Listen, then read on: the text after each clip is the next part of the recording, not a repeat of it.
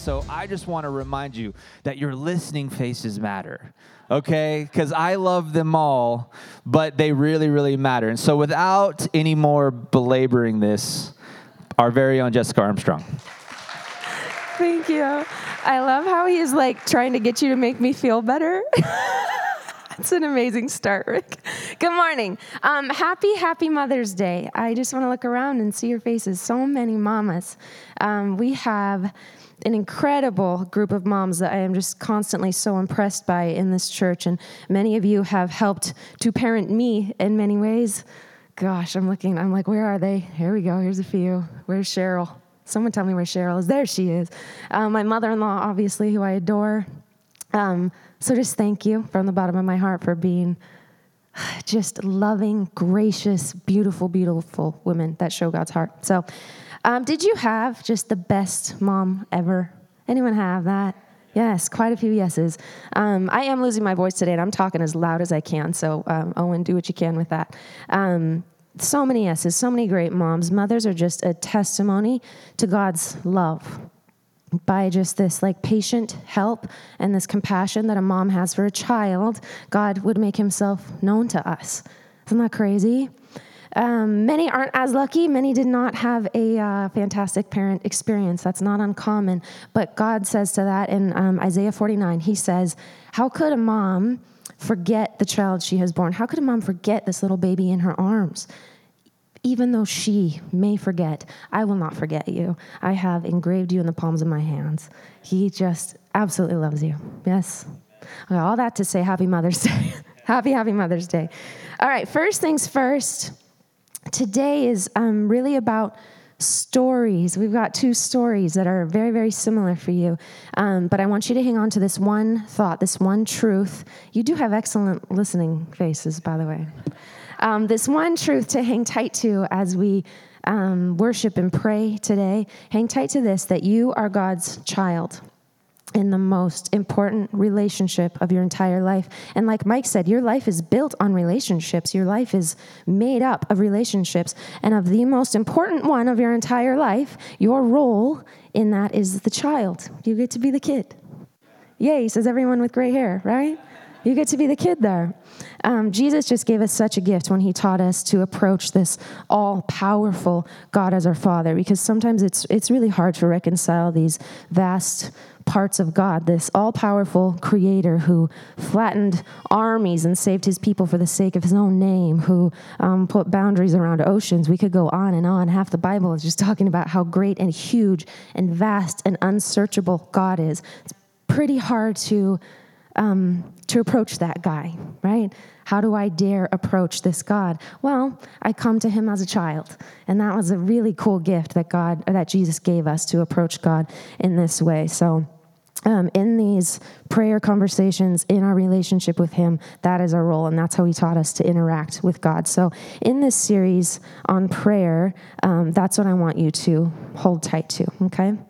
Um, goodness. I have a story, like I said, that I hope will give you confidence to pray to Him that way, to talk to your Father as His Father, your Father in heaven. And notice, I think Rick said this a couple weeks ago Jesus doesn't lessen how big God is. It's your Father in heaven. He's a perfect, like really big, really all powerful Father. But that should comfort you. Know that your dad is the one who is in charge of all the things everywhere. Yes, so I love a good story. So here we go. If you have a Bible, let's go to Luke chapter 15. We're going to start in verse 1. And Jesus is teaching um, the crowds who are all around him, who are following him, and he's kind of accused of welcoming sinners and tax collectors. Uh, verse 1. Now, the tax collectors and sinners were all gathering around him, but the Pharisees and the teachers of the law muttered, like they're gossiping about him, kind of. They muttered, This man welcomes sinners and eats with them. Like, oh, the, the horror. um, but that would have been a big deal because people like prostitutes, tax collectors, the sinners, notice how it's in quotation marks. I like Luke for doing that. The ones labeled sinners made you unclean. So you had to go through this whole ceremonial shebang to be clean again. So it was a big deal um, for Jesus to be doing that, they would not have done that. That's not their jam. Um, but the word welcomes here is used by Luke a few other times and means eagerly awaiting um, or expecting and looking for. And they're accusing Jesus of doing that. He's expecting and looking for sinners to come and eat with him what a doofus. Like what's he doing? Um, and these these parables these stories all through chapter 15 there's three of them um, is jesus response to that accusation. And what's funny he's essentially saying um, yes that's exactly what i'm doing. Like that's his answer to them is like yes you are 100% right. That's exactly what i'm doing. So we're going to jump down to the third parable the third story that jesus tells in verse 11 um, we're going to pick up there, but the first two that you're missing is is uh, a lost sheep a shepherd goes out and searches for his lost sheep, and a woman is searching and goes out searching for her lost coin. And in this story, um, God is the father, and he's out watching and waiting, like that, welcoming, expecting, and looking for part of that story, yes? Okay, so verse 11, this third parable. Jesus continued, There was a man who had two sons. The younger one said to his father, Father, give me my share of the estate. So the father divided his property between them. This was um, incredibly insulting in their day because a son wouldn't usually receive his part of a, an estate until the father had died. So that's like the son saying to him, um, You are as good as dead to me, or I care more about your money than I care about you. So this would have been pretty heartbreaking for that dad. Verse 13 Not long after that, the younger son got together all he had, the one who just took all his dad's stuff, got together all he had, set off for a distant country, and there squandered his wealth in wild living. And wild living is code for everything you think it is. It's crazy stuff. Verse 14 After he had spent everything, this guy's got nothing there was a severe famine in that whole country, and he began to be in need. So he went and hired himself out to a citizen of that country who sent him to his field to feed pigs. He longed to fill his stomach with the pods that the pigs were eating, but no one gave him anything.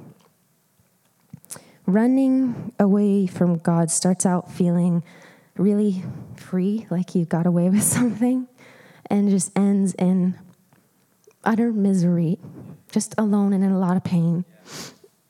That free feeling is just deception by the enemy who wants to destroy you. Don't engage that. Don't don't welcome that. That's just it's a trick. So don't indulge it. Yes. All right, verse 17. When he came to his senses, the son, he said, How many of my father's hired men have food to spare, and here I am starving to death?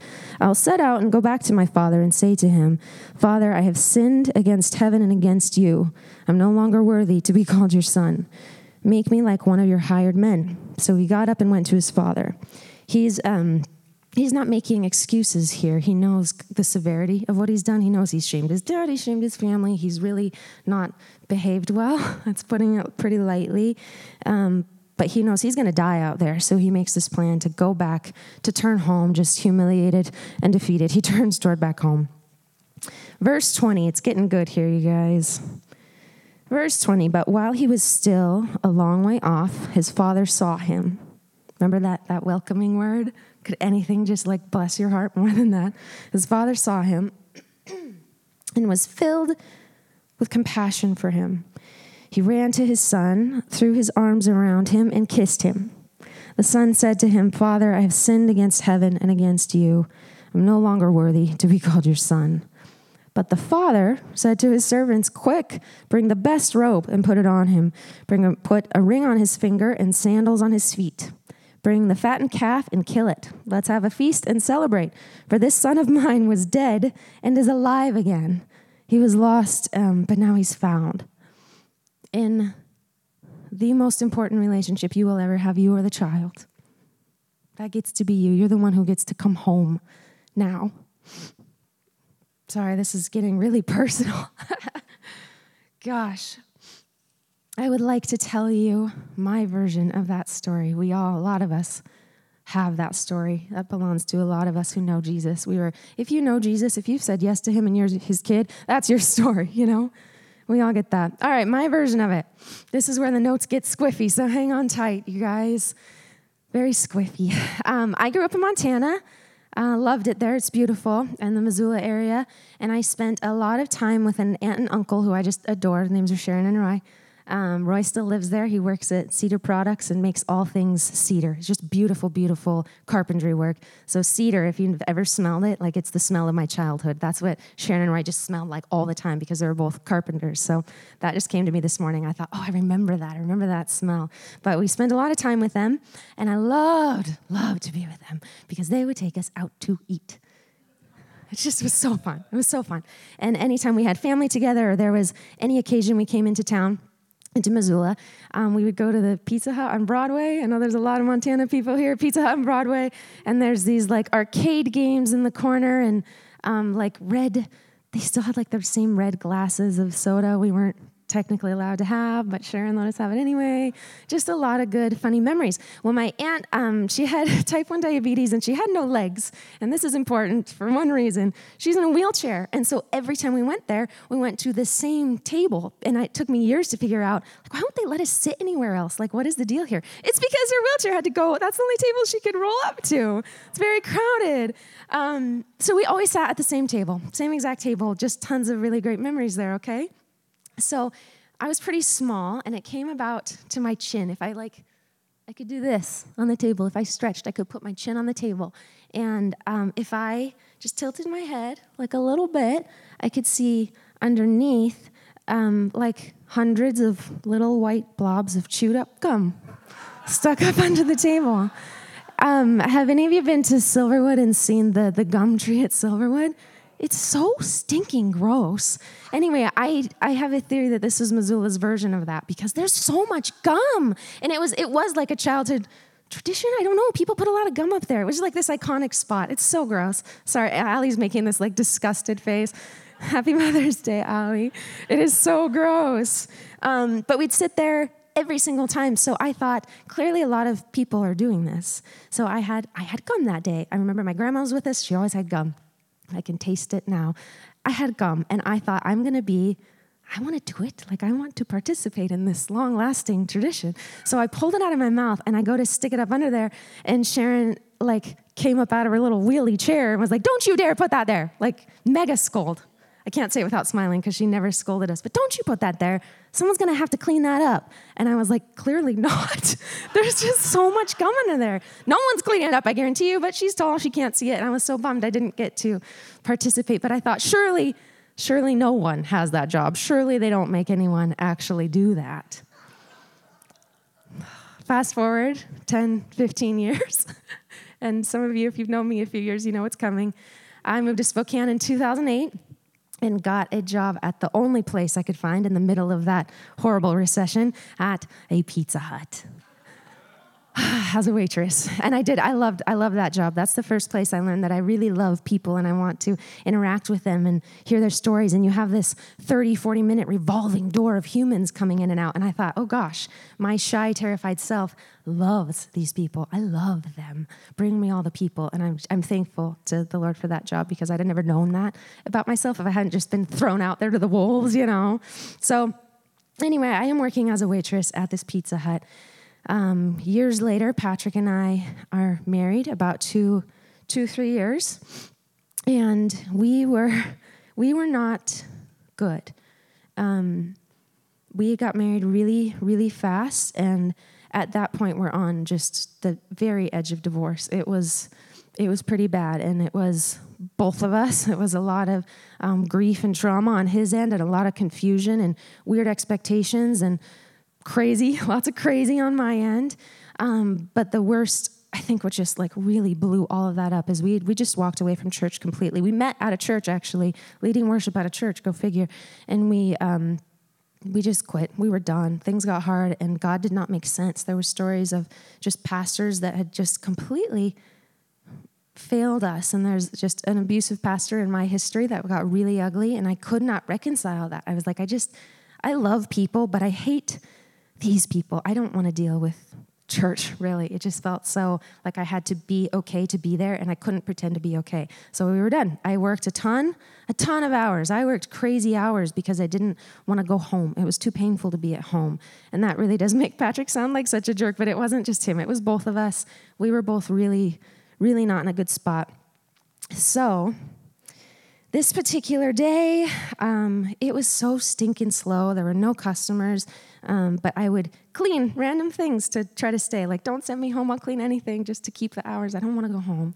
And so I found myself sitting in just the worst of it, the worst bit of our marriage, the worst bit of all of it, sitting underneath a very dark, sticky table, scraping gum off the underside of a table. and I, I didn't think anything of it. I was like, I'll clean anything. I'll go do that. That's fine. But I sat under there and I realized I had this handful of disgusting gum. And I don't know about you other waitresses, but we don't carry flashlights in our pocket. So I couldn't see. So I'm just feeling for gum and scraping off. It was so gross, you guys. I was desperate, obviously. Um,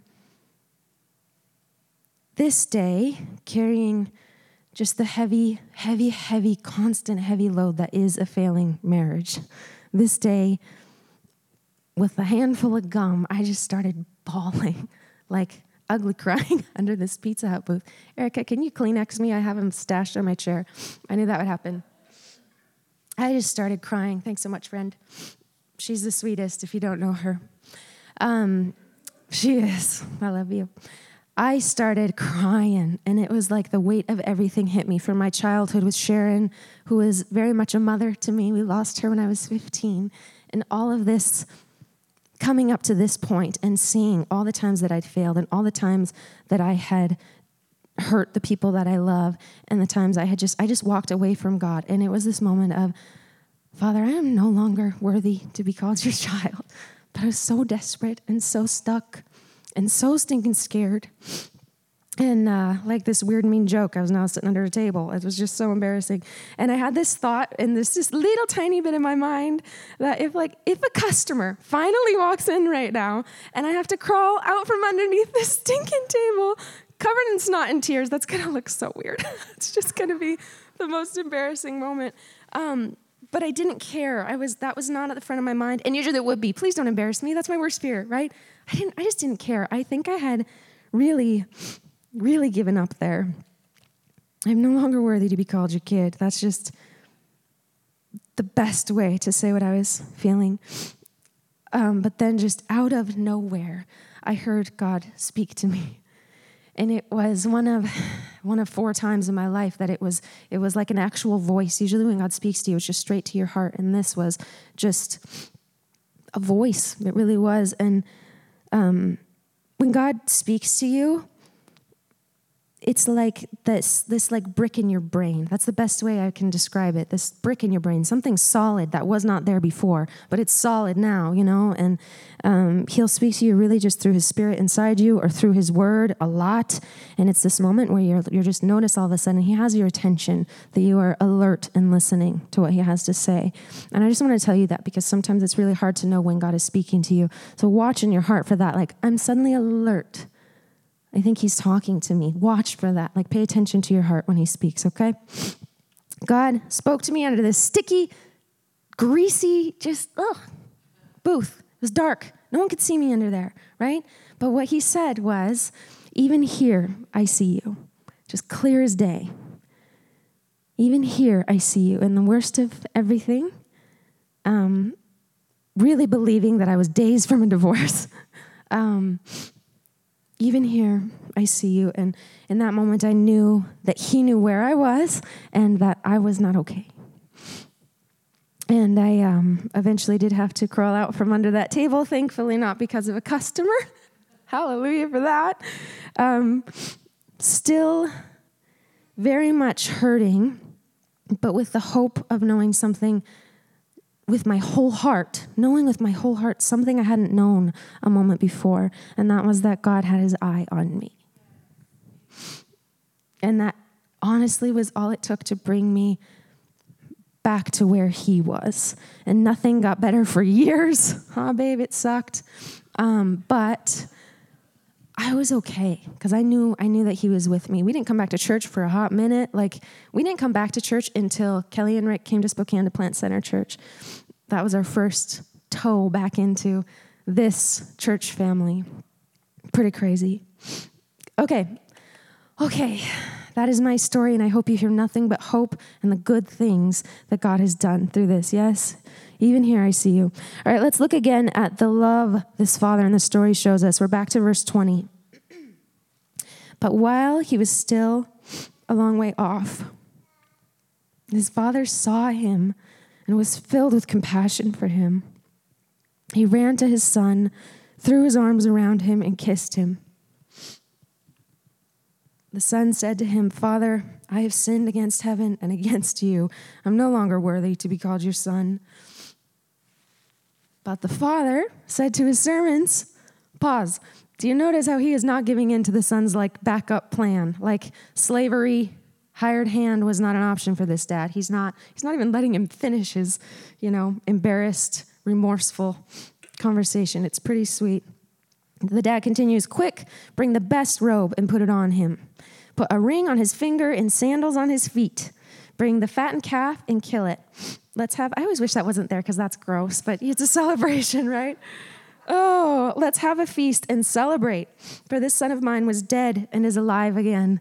He was lost and is found. Will you notice here? Because we're talking about prayer, right? We're talking about prayer for a long time. We're not going to quit bugging you about prayer. When we approach God, I want you to, to hang on to this, to remember this, okay? love, perfect, perfect love, the love that only He can give you, that perfect love, cannot bear to count and measure. He keeps giving. He doesn't say to the son, Yes, I will keep you alive. I will let you live here, but I don't want to see you in my house. You're probably going to be punished. I don't want to see you again. That would be justified in their culture. Like, that would be an incredibly gracious response of the Father to just let him live to save his life. He doesn't say that. His perfect love just keeps on giving. He says, Bring out the best robe, the ring the finger, and shoes on the feet. These are not necessities in any way. This is an over the top display of the love the Father has for his kids. Yes? There's so much in this story that I could talk about. We'd be here for 12 days. There's so much in this story about how the father interacts and intervenes for his child, how he puts clothes on him to keep him from shame. He probably came back home very hungry, very dirty. What does he do? He just covers it all up and says, You are back in my family and welcome home, right? It's crazy that perfect love will not measure, it will not count. God, that all powerful creator who is my father. That's crazy, right? He didn't count or measure or hesitate when he met me there. And then he brought me into his family. He brought me into this family. And I could not be more grateful when I say Happy Mother's Day to all you fantastic women who have loved me. I mean that with my whole heart. You are a gift to God, a gift from God to me. He brought me to this family. He gave me a husband. He saved my husband. Patrick loves me with his whole heart. More important than that, he loves the Lord. And God told me one time, He someday, you hang on tight, girl, because someday He will love and trust us both. He gave me three little boys who were just pure joy to me. It's the, the best robe and a ring on my finger and shoes on my feet. Just this over the top display of love that the Father has for me. That's crazy. This can be your story. Many of you I know will have, have a similar story. This can be your story. If you would like to come home, you can. Nothing needs to count for you. No accomplishments, no failures, no status, no loss, um, none of that counts. He doesn't count that. All that he counts is that you are his child. It's the only thing that he looks at. You are God's child, and he is welcoming you. He has his eye on you, and he sees you, yes? All right, will you stand? We are going to worship and pray. And like I said, I want you to to know that. That is my prayer that through the testimony of myself and Patrick, um, that you could know that. Because if you know with your whole heart, if God is speaking to you something that you didn't know a moment before, but now you know with your whole heart that He is your Father and that He sees you, that is my prayer for you today. And that's what I want you to hang on tightly to as we pray, as we worship. Also, there are ma- Mamas, man, Mother's Day is rough. There are moms that we are longing for, and there are babies that we are longing for, that we wish were in our arms now. There's, there's a lot of hurt around there. Um, God sees you. God knows, and He sees you. And we just want to acknowledge that hurt from the bottom of my heart and assure you that He sees you and He loves you. Jessica and Karen, could you guys go to the back for people to pray? Sorry, I didn't ask you that earlier. Could you just go to the back? And these ladies are back here. Um, Andrew, will you be a guy back there and join them? Mike and Chelsea as well. Um, these people are here to pray with you, okay? So I want to just pray for us, and then Ali's going to lead us in some worship. And oh, goodness, Lord, we are just grateful to be your kids. God, we just pray for these mamas' hearts that are hurting and missing their kids, for these kids' hearts that are hurting and missing their parents, longing for love. God, would you step in and fill that gap? As our perfect Father who does not count or weigh or measure, would you step in and love these that you've made? Would you be a comfort to these hearts that are hurting for the ones that they've lost? Many, many hearts. And God, we just pray a blessing over these moms that you've given us who by their love we know you we know you better because they love so stinking well. And god we in our hearts we turn towards home and we turn towards you. God we are not worthy to be your kids. But you take us and you wrap your arms around us and put a ring on our finger and the best robe and shoes on our feet when we deserve nothing of the sort. You just take us and you love us over the top in just a really crazy way. God, we are grateful. Would you help us just know in our hearts that that's the truth? It's not it's not a nice thought, it's really the truth. It's something stable that we can stand on and build our lives on. So, God, as we worship and we pray, we just give all the glory to you, Lord, for every good work that you've done in our lives, for every moment where you were there. You see us and you care and you love us with a perfect love that does not count or measure. We're just so thankful. We love you.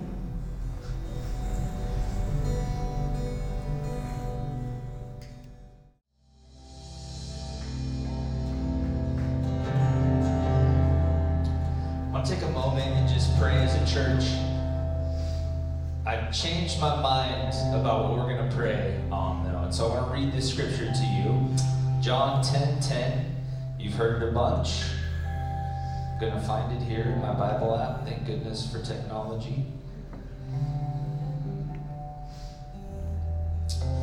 It says, The thief comes to steal, comes only to steal and kill and destroy. This is Jesus' warning about what the devil, what the enemy is going to try to do in your life, probably, likely, even right now. He's trying to steal that joy, that hope that God's put in your heart. He's trying to steal the encouragement that His Word has put in you. He's trying to kill any dreams that you have. When Jesus teaches this, though, He doesn't stop there. He says, I have come that they may have life and have it to the full. Yes. That's his rebuttal. And guess what? He's God. So he wins. That's good news. So all of that attempting to steal from you, to rob you, to try to kill your dreams, to kill the things about your life that are good. Jesus says, I've already won. I've already won. And not only am I going to give you life, I'm going to give it to you abundantly. That's incredible. That's incredible.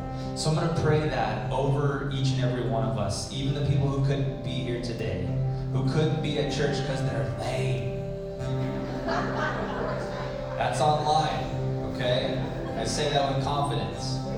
I'm going to pray for the entire group because I am confident that He's working in your heart and your mind, even this moment, to steal that goodness. And Jesus says, I've won.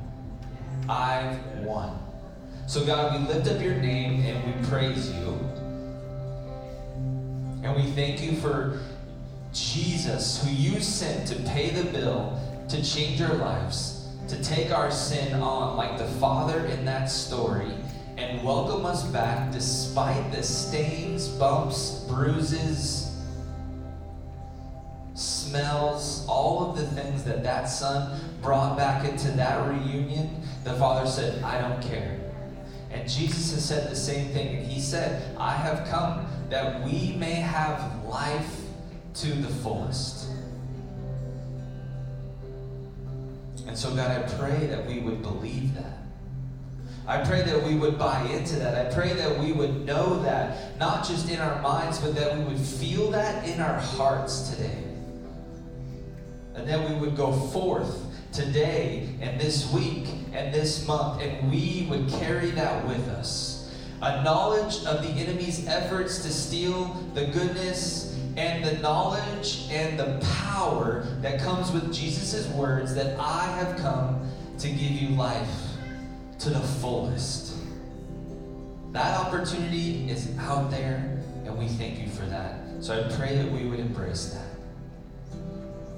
We love you so much in Jesus' name. Amen. We're going to sing one more song, but before we do that, I want to read you this psalm. Because I'm not going to lie, sometimes this group is a little less energetic than I think we should be when it comes to singing songs and singing praises to our God. Now, I'm not condemning you, I'm encouraging you here, okay? So, this is what was written about the Israelites in Psalm 135. It said, Praise the Lord. Praise the name of the Lord. Praise him, you servants of the Lord. You who minister in the house of the Lord, in the courts of the house of our God. That's where we are. That's where we are right now. In their day, it was a physical place. In our day, it's a gathering of people. That's us. Praise him, you servants of the Lord. You who minister in the house of the Lord, in the courts of the house of our God. Praise the Lord, for the Lord is good. Sing praise to his name, for that is pleasant. Let's sing.